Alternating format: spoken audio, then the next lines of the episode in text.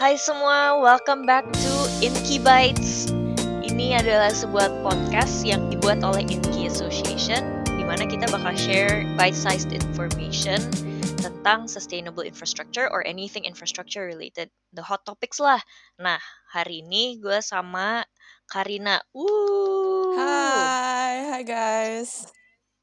Nah, sebelum lo kenalin diri lo sendiri nih, Kar, gue um, a bit of introduction of today's topic dulu ya. Hmm, yes. Jadi hari ini tuh sama Karina kita bakal ngebahas sustainable buildings. Nah, Karina Mhm. bakal kayak ngasih tahu backgroundnya dia sedikit nanti. Tapi kenapa kita ngomongin sustainable buildings? Tuh basically karena sekarang tuh when we look at the global final energy consumption between sectors, 30% of it, yeah, no, around 30% of it Hmm, are um, contributed by buildings and construction. yeah. Um, buildings contribute kayak around 28%, construction 11%. Nah, terus udah gitu, sekarang with that in mind, with a lot of um, emissions produced by buildings and construction, banyak banget buildings yang kayak desainnya suka naruh solar panel, naruh green garden lah, Hmm, taruh banyak tanaman di wallsnya and segala macem. Tapi sebenarnya kayak emang jadi kayak kita sebagai orang yang nggak kerja di sustainable infrastructure atau sustainable buildings cuman mikirnya kayak oke sustainable buildings. Berarti solar panel berarti green gardens and stuff. Tapi pasti kan Mhm. nggak cuman itu doang nggak sih? Um, pasti ada aspek-aspek lainnya nah makanya nih Karina bakal ngomongin tentang itu hari ini aspek lain apa sih yang nggak bisa dilihat oleh mata yang kita cuman tahu kalau misalnya kita kerja di sustainable buildings Nah, Kar, sekarang sebelum kita mulai, lo mau introduce yourself dulu gak nih? Yes, oke. Hai guys. Gua eh, baru lulus dari UCL MN Civil Engineering. Terus nanti gua akan mulai kerja sebagai structural engineer di tim yang sebenarnya gak ada hubungan sama building sih. Gua akan mulai di tunnels team. Tapi eh, sebelum ini gua pernah magang di Thornton Tomasetti sama di Mott McDonald. Terus dua-duanya di buildings team. Terus project-project gue selama di uni banyak yang designing building. Jadi I have like some experience designing buildings during internship sama in class. And yeah. Oke. Woo! So honored to have you here. Um, Wow, tapi... well, tapi maksudnya lo punya banyak knowledge. Anyways, um, lanjut ke next question. Uh, the first question. Sustainable building in your definition, itu apa sih kayak key things to make a sustainable building tuh apa in Karina's eyes? Mhm. Oke ya. So sustainable building menurut gua adalah building yang meminimalisir carbon footprint throughout its whole life cycle. Jadi mungkin kita kalau mikirin building, oh buildingnya udah dibangun terus kita using the building, you know, lights, heating kalau di London, AC kalau di Jakarta.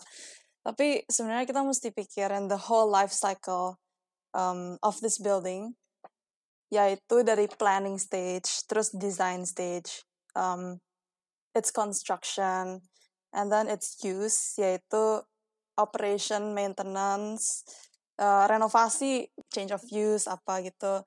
Dan yang terakhir sampai demolition. Jadi building kan kalau dibangun, biasanya design life-nya 50 tahun. Jadi kita mesti, jadi mungkin sering orang-orang mikir, gak mikirin dalam 50 tahun buildingnya mau jadi apa. Oke, Oke. berarti em, tadi kan lo bilang em, life cycle-nya nih.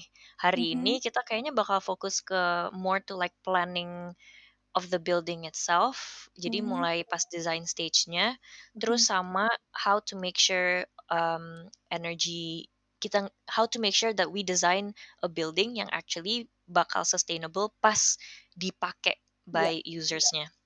Nah, pas kita ngedesign buildings nih, apa sih materials yang kita harus consider supaya buildingnya sustainable?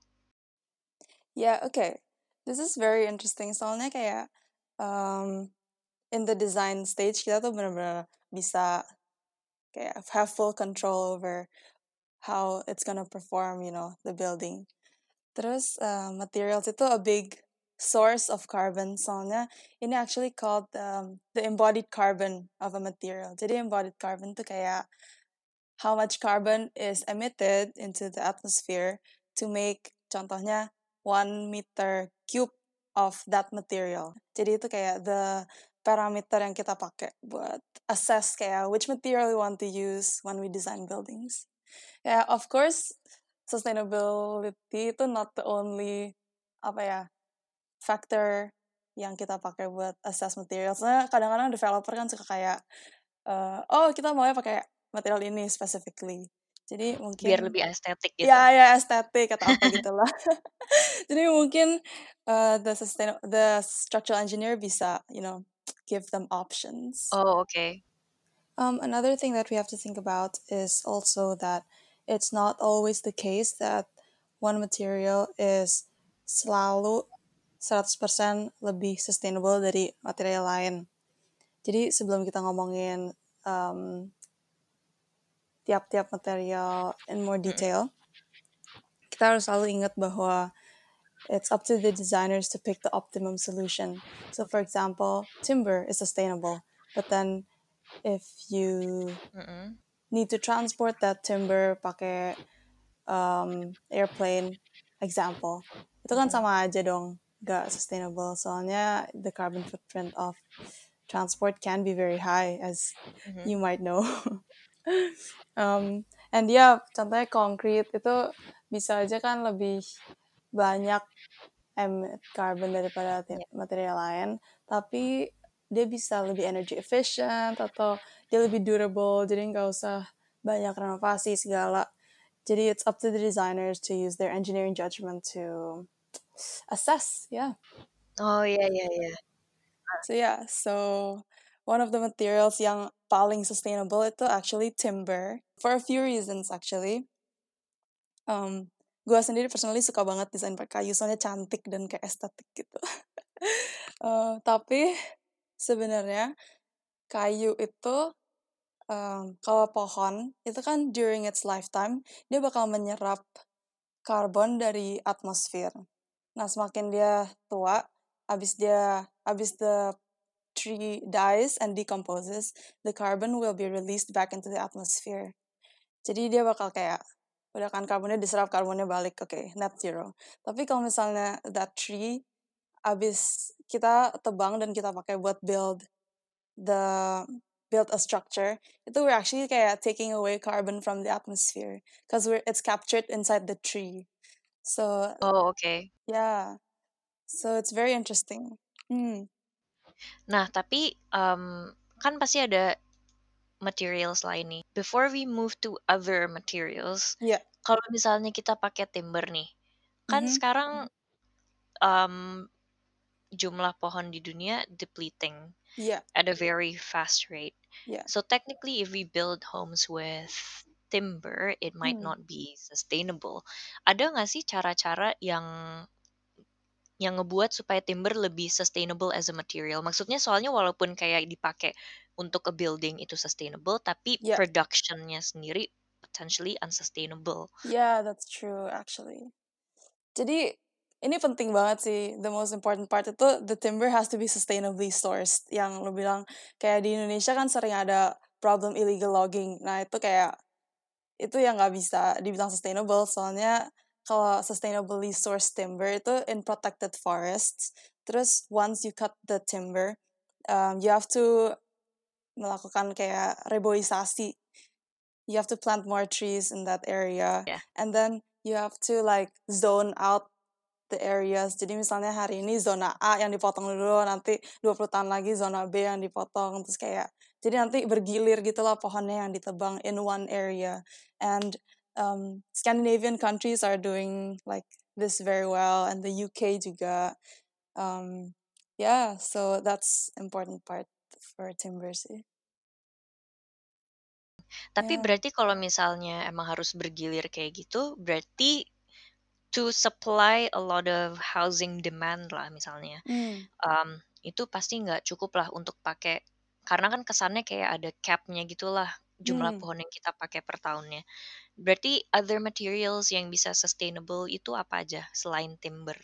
other materials itu like the most used material let's talk about concrete um, beton itu tuh dipakai buat most buildings di Indo most skyscrapers but it's very carbon intensive okay. iya katanya the production of concrete itu 5% of global um, carbon emissions itu kayak 5% just for Gila sih, itu udah Iya, banyak banget. Ya, iya banyak banget. So, I think a lot of research is going into caranya um, bikin concrete more sustainable.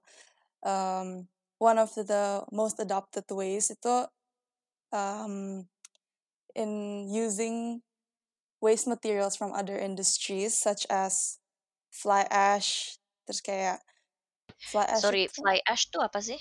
itu kayak waste material from aduh, gue takut salah. Tunggu, tunggu, tunggu. Quick Google. Quick Google. A fine powder that is a byproduct of burning pulverized coal in electric generation power plants. Mm-hmm, yeah, so there are actually quite a few um, additives yang bisa ditambahin ke concrete, which are industrial byproducts, which is great because you know we're reusing other industries' waste, which is super cool. Oh, okay, that's cool. Um, but they also improve the concrete material properties. Yeah, jadi actually ngambil waste dari industri lain untuk this industry, which is really really interesting. Um, so yeah, others include uh, BBGS, uh, BBGS, yeah, which is a um, byproduct of the iron industry. Juga silica fume, that is silicon melting, and it's already pretty common here in the UK. And I think it's just up to the building codes for each country to um, to regulate the use of these materials. Ada lagi nggak yang lain selain itu? Jadi kalau misalnya kan tadi lo udah bilang timber, waste from others other sources. Terus ada lagi nggak? Steel? Okay, yeah, steel again depends on how you use it, right? So steel actually has a higher um, embodied carbon than other materials. Tapi steel itu strong and durable juga. And it's also very light, a lightweight material. Jadi itu juga mengurangi bahan-bahan material lain yang di, yang diperlukan buat membangun Oh, okay. gedung itu. Iya, terus juga um, steel is can be 100% recyclable. Jadi if you have concrete kan da- dalamnya ada kayak rebarsnya kan. Ya. Jadi, So when you have concrete isinya tuh banyak um, steel sebenarnya kayak steel long steel bars to reinforce the concrete. Um, and those can be 100% recyclable. Oh, oke. Berarti bisa di abis lo demolish, lo bisa pakai Hmm. lagi. Yeah. Oh, that's actually okay. That's interesting. Hmm. You can actually It's quite reuse it. interesting. Um, tapi mungkin Yeah. berarti pertanyaannya adalah, mungkin lo nggak bisa jawab ini, nggak tahu sih ya. Tapi it's just like a thought, something that comes through my mind adalah, do people actually recycle steel? Karena kayak misalnya kita nge-recycle botol minum, tapi belum tentu si botol minum ini bakal di actually recycle karena banyak yang actually masih pergi ke landfill. Yeah. Apakah ini the same That's case to steel or not? Do you Kayaknya think? tau gue, it's more like the designer slash developer slash whoever's in charge has to um, say explicitly that they want the steel from this source. I don't know. I don't know. I don't know. Sorry. Yeah, it's fine. Okay, but yeah, that's just a thought anyway. Okay, nah kayak kemarin tuh, ini mungkin gue lebih nanya opini lo aja sih Hmm. gimana menurut lo tentang ini. Karena kemarin gue sempet nonton video gitu kan, Hmm. um, di videonya tuh dibahas gitu. Sekarang one of the kan lo tadi bilang concrete itu nggak nggak sustainable. Tapi Mm-mm. kayak ada cara baru, kayaknya ini Canadian builders gitu deh. Jadi mereka tuh nge nge-inject um, nge-inject apa sih? Nge-inject carbon into concrete to make the Hmm. concrete much more sustainable. Nah itu kayak ada banyak chemical reactions gitu dan gue pas gue dengerin berkali-kali karena gue bukan anak chem gue nggak ngerti. Okay. Katanya you can inject carbon into concrete and then it makes the concrete actually much more stronger. And then kalau misalnya pas lo inject those two, it reacts and then it creates calcium. Nah pas Hmm. lo when it creates calcium, it makes the concrete stronger. Jadi makanya why it's a sustainable thing karena lo inject carbon into a carbon. Jadi it as it's as if you equalize those. Wow, okay, that sounds super cool. But I'm personally not familiar with that project. But what I do know is that a lot of people are funding research trying to make concrete less carbon intensive. Um, a lot of universities are doing it, I think. But I think the problem is trying to produce the product at a competitive price, right? So that contractors want to use. Oh, oke oke oke oke. Ada teknik lain nih. Um, namanya Nubian Nubian vault technique. I don't know Hmm, how to pronounce the word. Lo udah pernah dengar belum yang ini? belum juga. Crash course. Crash course ya. Maaf nih gue jadi kan lo speakernya, tapi gue jadi malah Enggak, share gue juga. suka banget. Mmm, jadi kayak gue apa namanya? Nih coba gue jelasin terus nanti lo tinggal ya terserah lo, lo tinggal commentary gitu kan. Oke. Um, jadi katanya the Nubian vault technique, maaf kalau pronunciation-nya salah, itu kayak teknik yang originated from Upper Egypt. Jadi lo pakai local materials kayak rocks, um, rocks and soil and water to build the to build the buildings. Hmm. Nah terus udah gitu biasanya buildingsnya lebih kayak curvy gitulah kayak vaulted structure. Mhm. Um, kayaknya it it makes the building cool, cooler as well I think if I'm Mhm. not mistaken karena kayak katanya orang-orang kalau misalnya pakai this technique yang tinggal di dalam situ lo bisa save energy karena endingnya lo nggak perlu pakai AC banyak-banyak karena udah cool Hmm. di dalamnya. Nah ini tuh katanya lagi famous di Afrika karena every 25 meter square homes you can save 20 tons of CO2 over 30 Hmm. years which is like what you said tadi kayak banyak gitu kan. Hmm. Nah, katanya tapi the disadvantage of using this is the fact that um, lo nggak bisa bangun throughout the year karena kalau misalnya lagi banyak kalau lagi drought mereka Hmm. nggak punya banyak air and this kind of construction perlu banyak air gitu which menurut gue Okay. menarik aja sih I think it's interesting soalnya kayak orang-orang uh, taking inspiration from traditional ways of construction, construction and Hmm, design, um, ya and using kayak locally sourced materials, which I think is also very important kan kayak you don't want to nah transport material from far away because it'll, you know, again increase the your carbon hmm. footprint. Yeah. Iya, iya banget. Terus udah gitu kayak kan itu juga bisa increase economic locally juga gak sih at Hmm. the same time. Yeah. Jadi ya very very menarik.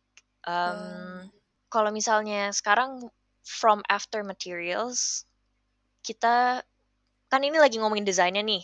Jadi Hmm. kita lanjutin ke processes of creating a building dulu kali ya. Okay. Nah, during when you're designing a building, lo harus nge consider materialsnya juga. Hmm. Tapi ada nggak sih selain milih materials, apalagi dan prosesnya apa aja supaya kita ensure buildingsnya itu sustainable? Jadi most of the time kalau kita disuruh kayak ngedesign something, ini tuh a bit of the of a problem with the industry juga maybe ya.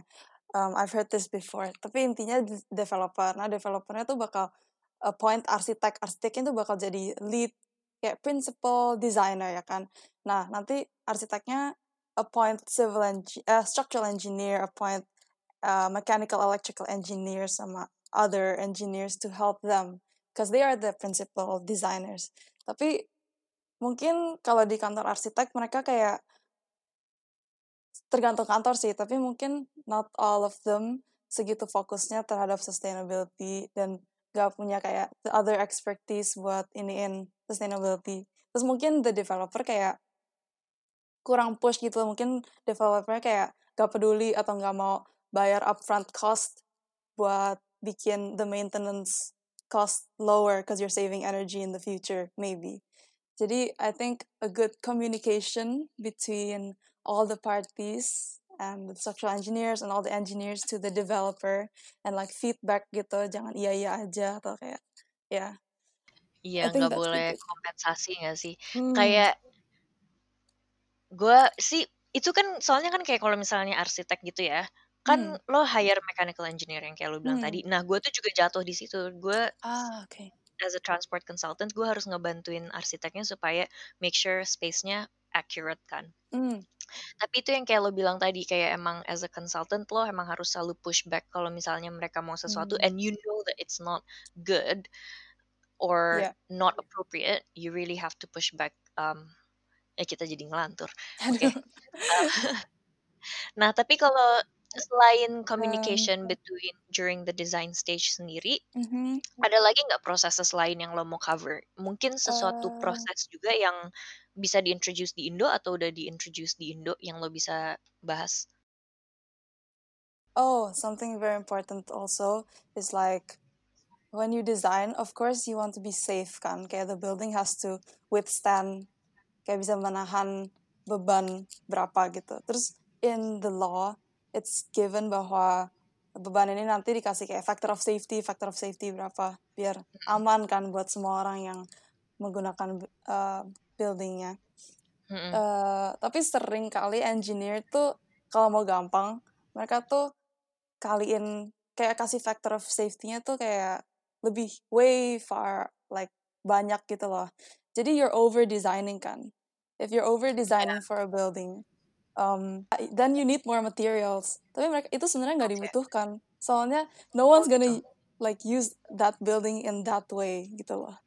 Mhm So mhm. I think that's a big thing in the industry, kayak you just want to be safe. No one wants to be sued, so, you know, Yeah. just over design. But I I don't think that's a good thing to do. That's why you need consultants nggak sih to find the middle ground? Yeah. Yeah nggak sih? To find the balance. Berarti kalau kita link back nih ya, kan kayak, um, lo inget s the Grenfell, um Oh ya? ya Grenfell Tower. Jadi yang buat yang nggak tahu, waktu itu ada affordable housing di London yang kebakaran, karena ternyata parts of the materials within the building kalau nggak salah nggak nggak appropriate and not up to standards. Jadi makanya waktu itu gampang kebakaran. Um, lo ada kesan dan pesan nggak tentang isu itu? What do you think went wrong and what do you think Oke. you Ini menarik banget it? soalnya, um, the head of my department is actually a fire engineer, and he actually gave us like quite a long lecture about, um, apa, health and safety gitu. Tapi ini sebenarnya nggak ada hubungannya sustain sustainability, tapi kita boleh ngomongin sih. Ngomongin aja ya? Boleh, karena Udah? kan soalnya tadi kita lagi ngomongin materials kan. Oke oke. Kan materials lo harus ngomongin ini juga menurut gua, karena safety is a really important aspect when you build a Yes, building. for sure. So when you design, the whole kayak responsibility for the safety of that building, itu tuh semuanya on you. Kayak you have to make sure you design safely, right? Um, Yeah. kayak use your engineer's judgment, whatever, kayak the codes, etc. Tapi intinya di Grenfell itu a problem with the insulation of the building. Yeah. Nah, the insulation of the building itu materialnya sebenarnya yang di tengah-tengah flammable. Tapi yang di Heeh. lo it's covered by material yang gak flammable ya kan. Heeh. Jadi, um, in the code, it specifies that if you have kayak exposed material yang flammable, mesti ada these fire regulations. Tapi kalau misalnya tertutup, nggak usah Mhm. ikutin these fire regulations. Jadi mereka, Yeah. jadi these these walls, these insulation units agak kayak apa ya, kayak apa sih? Loophole, ya. Oh, iya jadi karena iya, oke oke.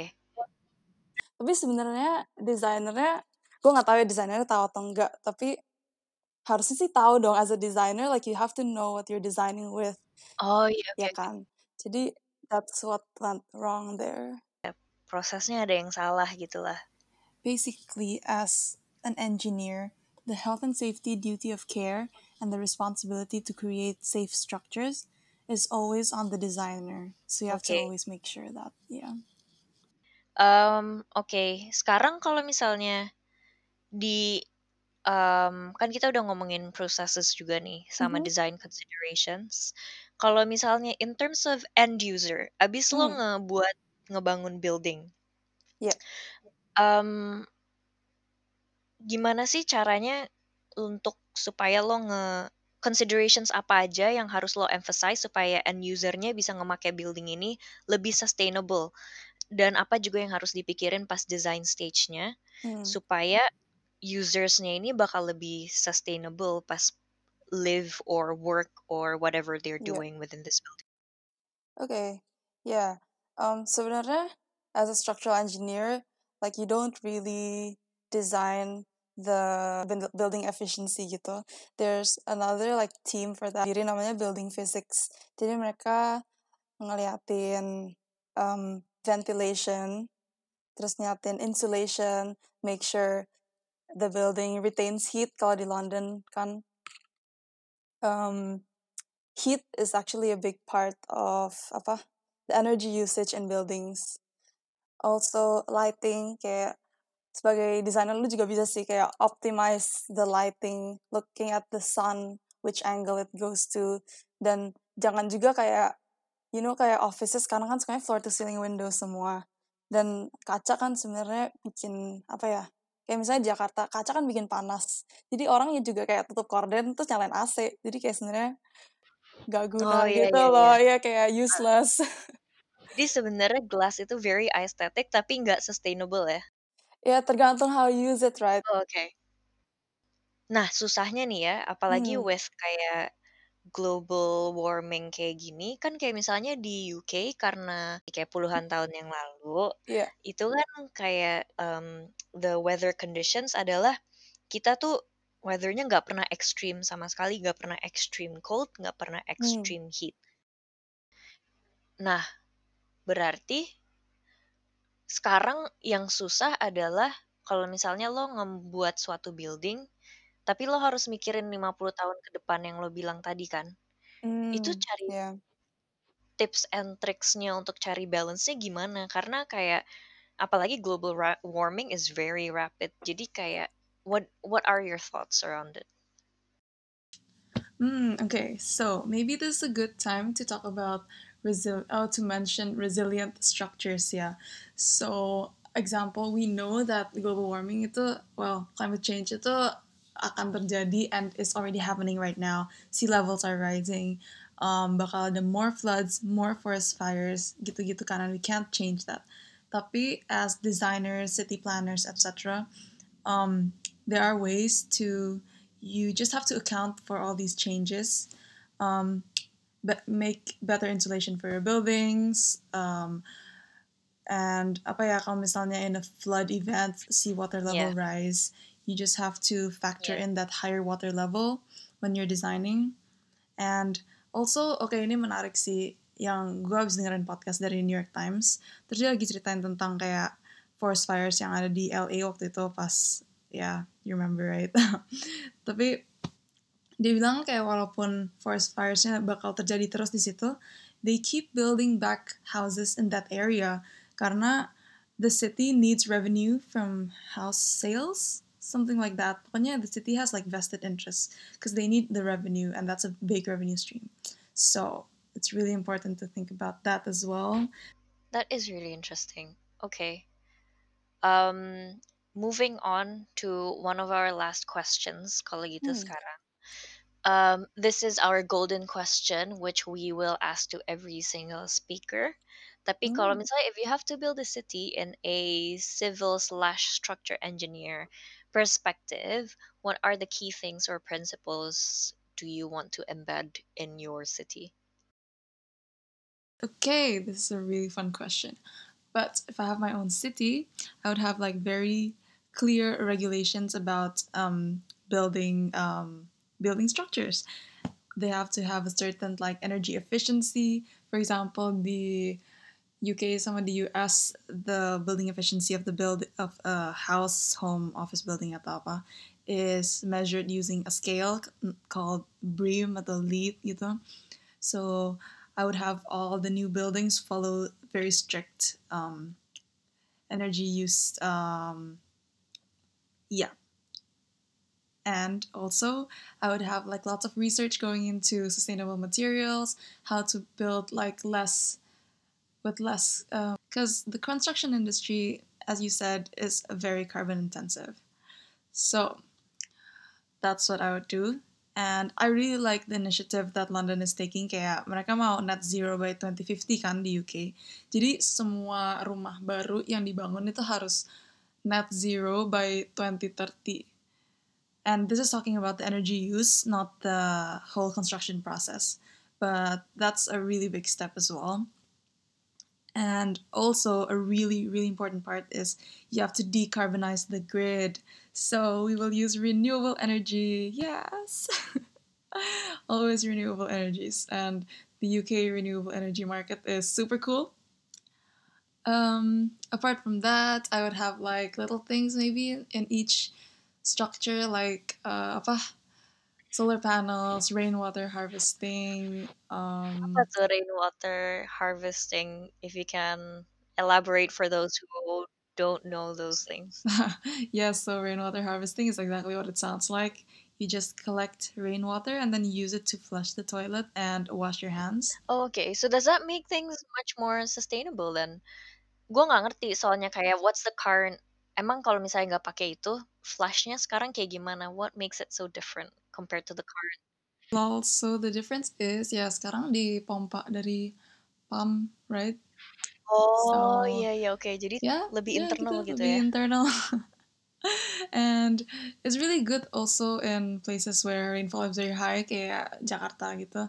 Also really useful for people who live in rural areas and it's hard to like give them access to clean water. Because um, I learned about this project from Engineers Without Borders in Mexico. Oh, okay, that makes sense. That's so, cute. Yeah, we're all for clean water, public health. Whoop. Benar-benar. Yes. Sustainable lah. Gue jadi asal ngomong ya. Anyways, makasih ya Karina udah jadi pembicara hari ini. Just to summarize, jadi kayak Karina tadi udah ngejelasin kayak different design material sama des different design considerations yang harus lo pikirin supaya lo bisa bangun sustainable buildings yang kayak Karina bilang tadi. For example, one of the um, sustainable material adalah using timber hmm. atau kayak make waste from other construction materials hmm. ataupun steel sendiri yang harusnya unsustainable itu sebenarnya lo bisa recycle lagi. Hmm. Um, Karina juga udah ngomongin kayak kalau misalnya bangun buildings harus mikirin insulationnya, in which it's all very useful. Thanks Karina. Sembuat yeah, yang mau sama-sama. tips and trick dari Karina, stay tuned.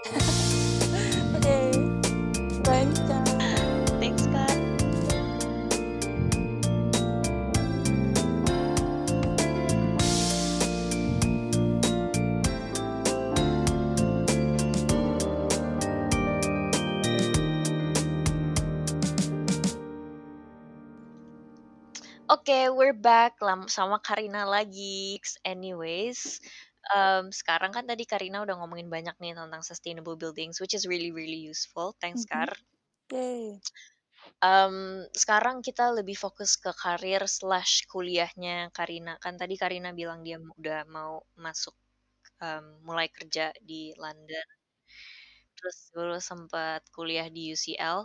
Nah, um, sekarang kita mulai dari pertanyaan kuliah lo dulu kali ya. Hmm. Lo kenapa lo milih Inggris dan untuk study civil engineer dan apakah lo rekomend orang orang civil engineer lainnya untuk sekolah di Inggris?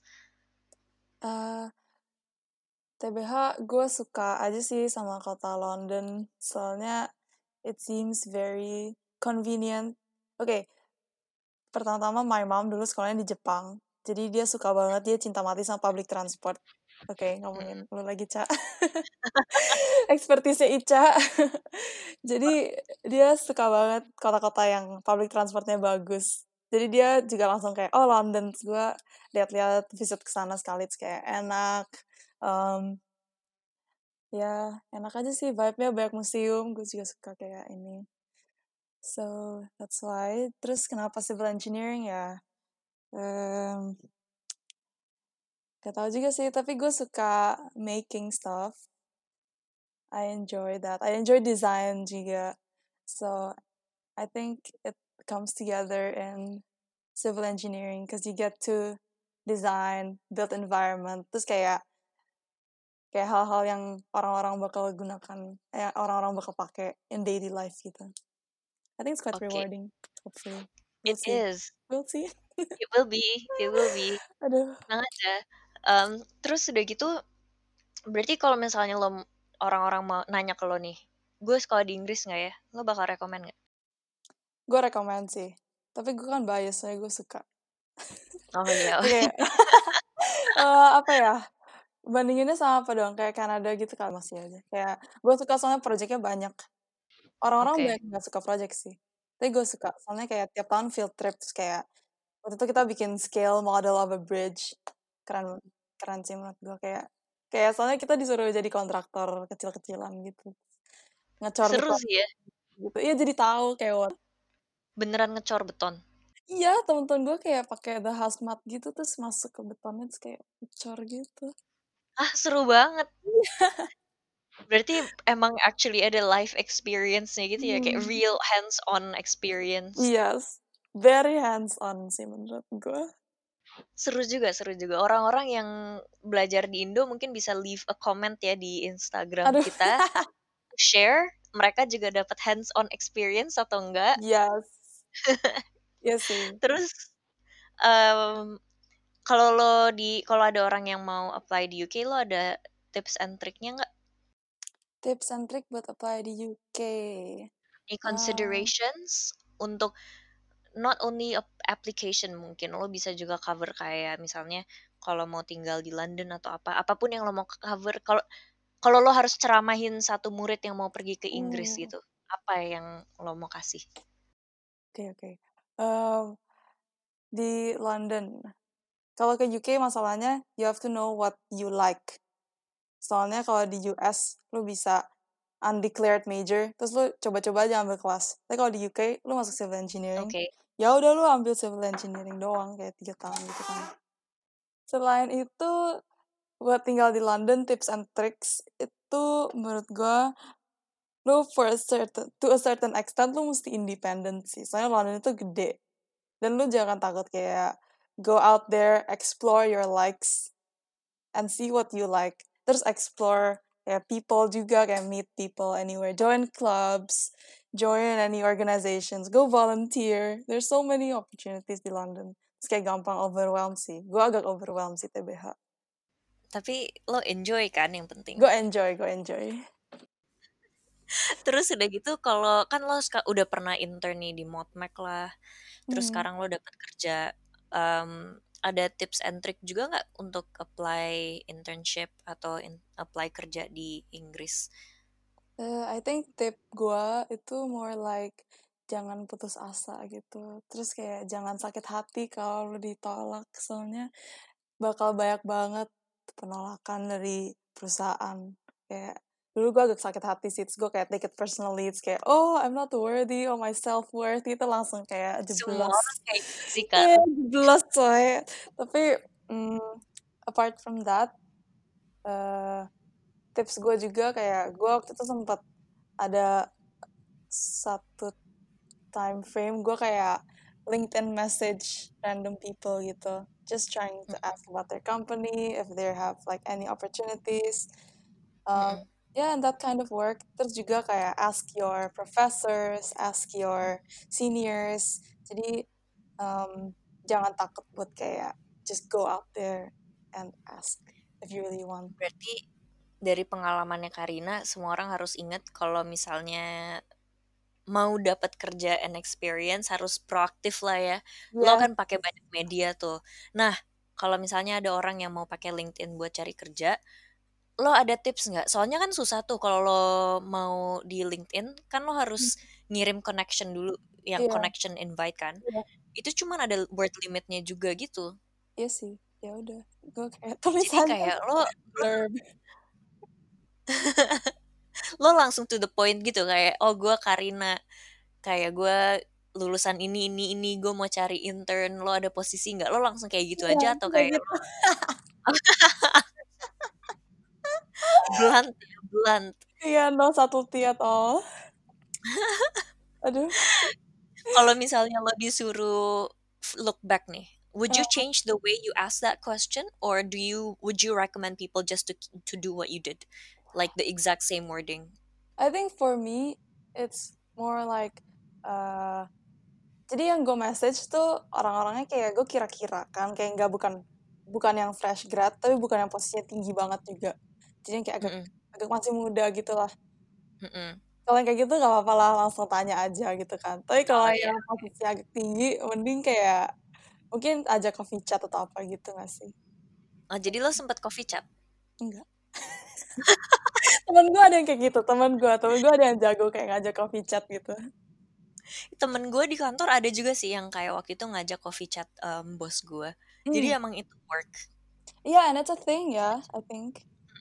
In, uh, apalagi for smaller companies ya maksudnya kayak kalau dia Hmm. bos of smaller company lebih dan orang-orang kalau lo bayangin aja kalau lo jadi bos lo agak ngira orang ini potentialnya gede gak sih kalau dia berani ngajak coffee chat. Ah yeah that's a good point. Gue gak mikir ya. Ya kan? Jadi kayak maksudnya lo before you wanna do stuff selalu pikirin apa yang orang lainnya bakal pikirin. Pasti kayak it's actually a good move gitu loh instead of aduh gue ngelantur. Tapi ngerti gak sih? Kayak biasanya kan orang suka question gitu kan kayak aduh Ah. malu ah coffee chat coffee chat apaan sih? Iya. gitu kan. Nah tapi lo pikirin deh kayak sebenarnya kalau misalnya lo ngajak coffee chat from the perspective of the, of the boss kayak that's actually a really good thing. It shows how you're communicative as a person and you would go to extra miles when you talk to clients. So that's true yeah. Proactive people like Yeah. that. That's a good Yeah. point. I didn't think of that. Anyways, Scar I think that's it. Ada komentar lain yang lo mau tambahin for all listeners? Aduh apa ya? Um nggak ada sih subscribe to our podcast subscribe ya guys jangan lupa anyways makasih lagi ya Kar yes thanks Ca.